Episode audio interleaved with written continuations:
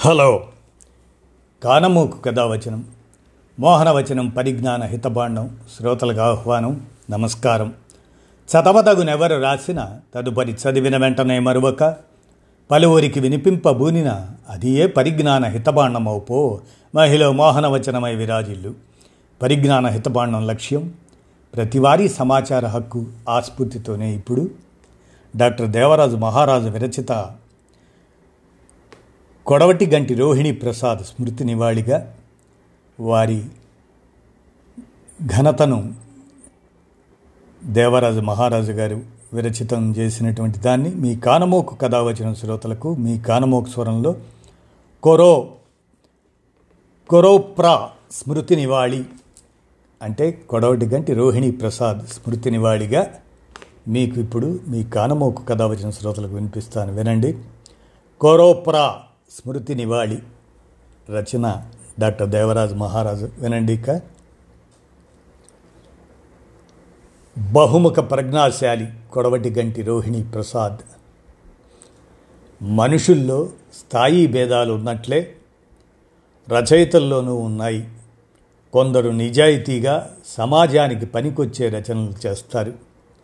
వారు చాలా విలువైన గొప్ప వ్యక్తులు వారు. మరికొందరు పనికిరానిది రాస్తూ ప్రచారం చేసుకొని పైకొస్తుంటారు. అయినా పాపం వారికి వారి రచనలకు విలువంటూ ఉండదు. మొదటి రకానికి చెందిన అరుదైన విలువైన రచయిత కొడవటి గంటి రోహిణి ప్రసాద్. అరవై మూడవ ఏట అనూహ్యంగా రెండు వేల పన్నెండు సెప్టెంబర్ ఎనిమిదిన బొంబాయిలో కన్నుమూసి తెలుగు జాతికి దిగ్భ్రాంతిని కలుగజేశారు. అలాంటి వారు మరొకరు తయారు కావడం అన్నది ఊహించలేం. విడివిడిగా ఓ రచయితో ఓ శాస్త్రవేత్తో తయారు కావటం సులభం. రోహిణీ ప్రసాద్ లాంటి సర్వ విద్యా పారంగతులు తయారు కావటం కష్టం అతి కష్టం.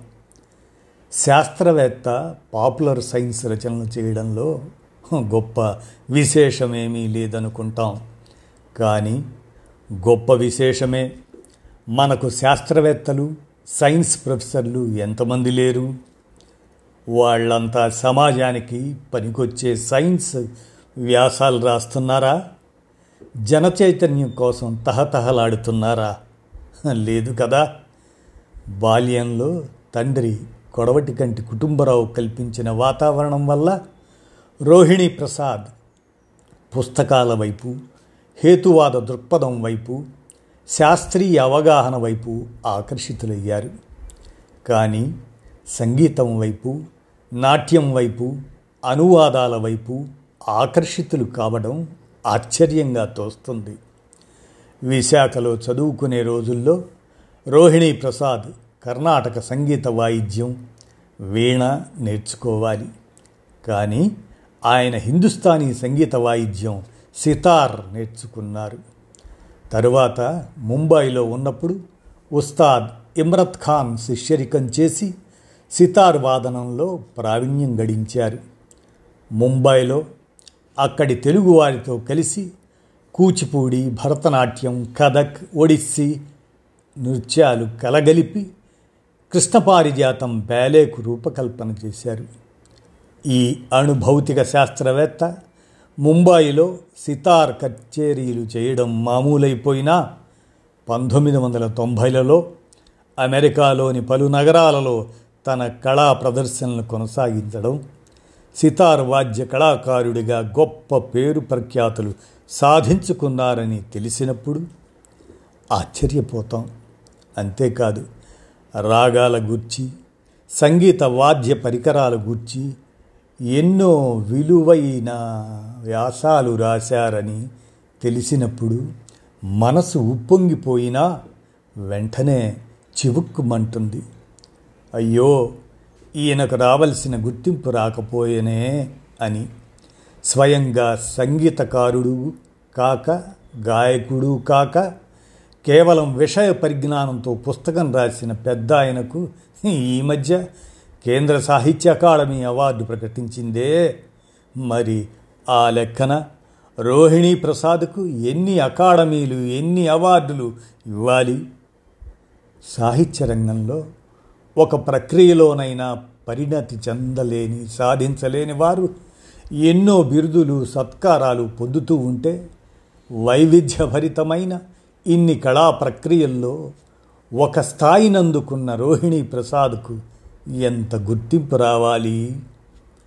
తనకు సన్నిహితంగా తెలిసిన హిందుస్థానీ కర్ణాటక సంగీత సామ్రాట్టుల జీవిత విశేషాలన్నీ రెండు వేల నుంచి రెండు వేల పన్నెండు మధ్యకాలంలో ఈ మాట డాట్ కామ్లో ఆయన భద్రపరిచారు. ప్రధానంగా జరిగిన లోపమేమంటే ఆయన పుస్తకాలు వెంట వెంట రాకపోవటం. ముందు పుస్తకాలు రావాలి ఆ తర్వాత అంతర్జాల పత్రికల్లో వస్తే పర్వాలేదు.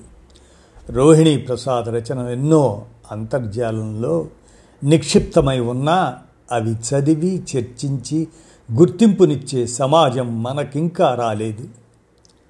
గ్రంథాలు వెలువడటం గ్రంథాలయాల్లో లభ్యం కావటం వచ్చే తరాలకు అందుబాటులో ఉండడం అవసరం. ఇంటర్నెట్ ఒక బలమైన వాహిక. దాన్ని ఉపయోగించుకునే పద్ధతిలో ఉపయోగించుకోవాలి. అంతే. ఎవరెన్ని చెప్పినా పుస్తకానికి ఇంటర్నెట్ ప్రత్యామ్నాయం కాదు. బహుముఖ ప్రజ్ఞాశాలి అయి ఉండి కూడా రోహిణీ ప్రసాద్ ఆలోచనలు తెలుగు జాతికి అందాల్సినంతగా అందలేదు. కారణం పుస్తకాలు విరివిగా రాకపోవడం అన్నది స్పష్టంగా తెలుస్తుంది. బడే గులాం అలీ ఖాన్ అల్లావుద్దీన్ ఖాన్ అహ్మద్ జాన్ ధిరక్వా ప్రభా అత్రే ఉస్తాద్ అమీర్ ఖాన్ విలాయత్ ఖాన్ ఈమని శంకర శాస్త్రి నౌషాద్ ఓపి నయ్యర్ సిఆర్ సుబ్బరామన్ ఘంటసాల బాలమురళీకృష్ణ ఇటువంటి మహా సంగీత విద్వాంసుల శైలులపై వారి జీవిత విశేషాలపై రాసిన వ్యాసాలు ఇప్పటికైనా పుస్తక రూపంలో రావాలి. ఆ రకంగా మరణానంతరమైన రోహిణీ ప్రసాద్ కృషి వెలుగులోకి వస్తుంది. రోహిణీ ప్రసాద్ తన తండ్రి కొడవటి గంటి కుటుంబరావులాగా సృజనాత్మక సాహిత్యంలో కృషి చేయలేదు. కానీ వైజ్ఞానిక సారస్వతంలో చేసిన కృషి తక్కువది కాదు. అలాగే తన సోదరి ఆర్ శాంతా సుందరి ఆమెలాగా అనువాదాల వైపు కూడా ఆకర్షితులయ్యారు.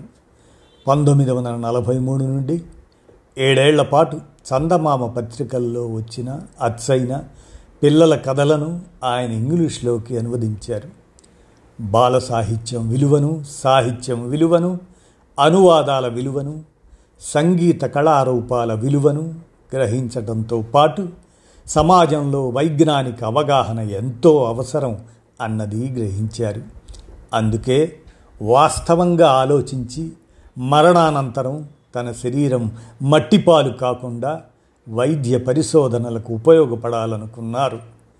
మనలో ఎంతమంది రచయితలకు ఈ స్థాయి ఆలోచన అవగాహన ఆచరణ ఉంటుందో ఆలోచించండి. కొడవటి కంటి కుటుంబరావు వారసుడిగా రోహిణీ ప్రసాద్ చాలా విషయాల్లో తండ్రి బాటలో పయనించారు. కొడవటి కంటి కుటుంబరావు మార్క్సిస్ట్ పడికట్టు పదజాలాన్ని వాడకుండానే తన సృజనాత్మక సాహిత్యంలో సామాజిక ఆర్థిక కోణాలని ఎత్తి చూపారు అలాగే సైన్స్ పారిభాషిక పదాలు వాడకుండానే సరళమైన శైలిలో రోహిణీ ప్రసాద్ వైజ్ఞానిక స్పృహ పెంచే రచనలు చేశారు. మూఢ విశ్వాసాలను బలపరిచే వారిపై వ్యంగ్యాస్త్రాలు సంధిస్తూనే జరుగుతున్న సంఘటనల వెనుక ఎటువంటి భౌతిక శక్తులు పనిచేస్తాయో హేతువాదులు వివరించగలగాలని సూచించారు.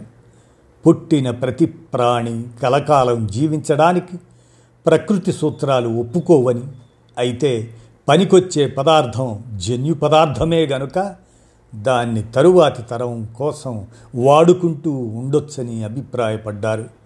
శాస్త్రవేత్తగా సంగీతకారుడిగా సైన్స్ రచయితగా ఒక క్రమ పద్ధతిలో నిరంతరం కృషి చేస్తూ వచ్చిన రోహిణీ ప్రసాద్ ఒక విషయాన్ని గట్టిగా నమ్మారు. నీ పనికి నువ్వు ఒక రూపమివ్వు ఆ పనే మళ్ళీ నీకో రూపం ఇస్తుంది అని ఎంతో విలువైన మాట. జీవితాంతం ఆయన ఆచరించిన సూత్రం అదే. జీవశాస్త్ర విజ్ఞానం సమాజం తన పుస్తకంలో రోహిణీ ప్రసాద్ ఇలా అంటారు. మతాలన్నీ ఎప్పుడు ఎలా తలెత్తాయో అర్థం చేసుకుంటే అవి ఈ రోజుల్లో ఎందుకు నిరుపయోగమో అర్థమవుతుంది.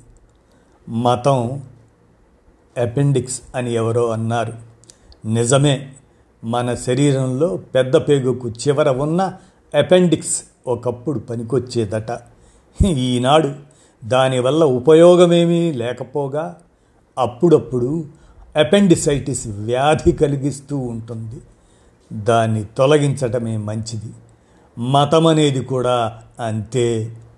మతం పట్ల స్పష్టమైన వైఖరి తెలియజేశారు ఆయన. అంతేకాదు తరతరాలుగా సమాజంలో నాటుకుపోయిన భావజాలాన్ని మార్చాలని ఆయన ఎంతో ఆశపడ్డారు. ఎందుకంటే సమాజంలో విద్య పెరిగింది. ధనం పెరిగింది జీవన ప్రమాణాలు పెరిగాయి జీవన శైలి సుఖమయమైపోయింది. వీటన్నిటికీ మూల కారణం సైన్సే అయినా ఎవరు ఆ విషయం మాట్లాడరు. సమాజంలో విలువలు ఎందుకు అడుగట్టుతున్నాయి అని ఆలోచిస్తే ఒకే ఒక్క విషయం తోస్తుంది. మనిషి వివేచన కోల్పోవడం. వివేచన ఇంగిత జ్ఞానంలోంచి వెలువడుతుంది. ఇంగిత జ్ఞానమే లేనప్పుడు వివేచన ఎక్కడా?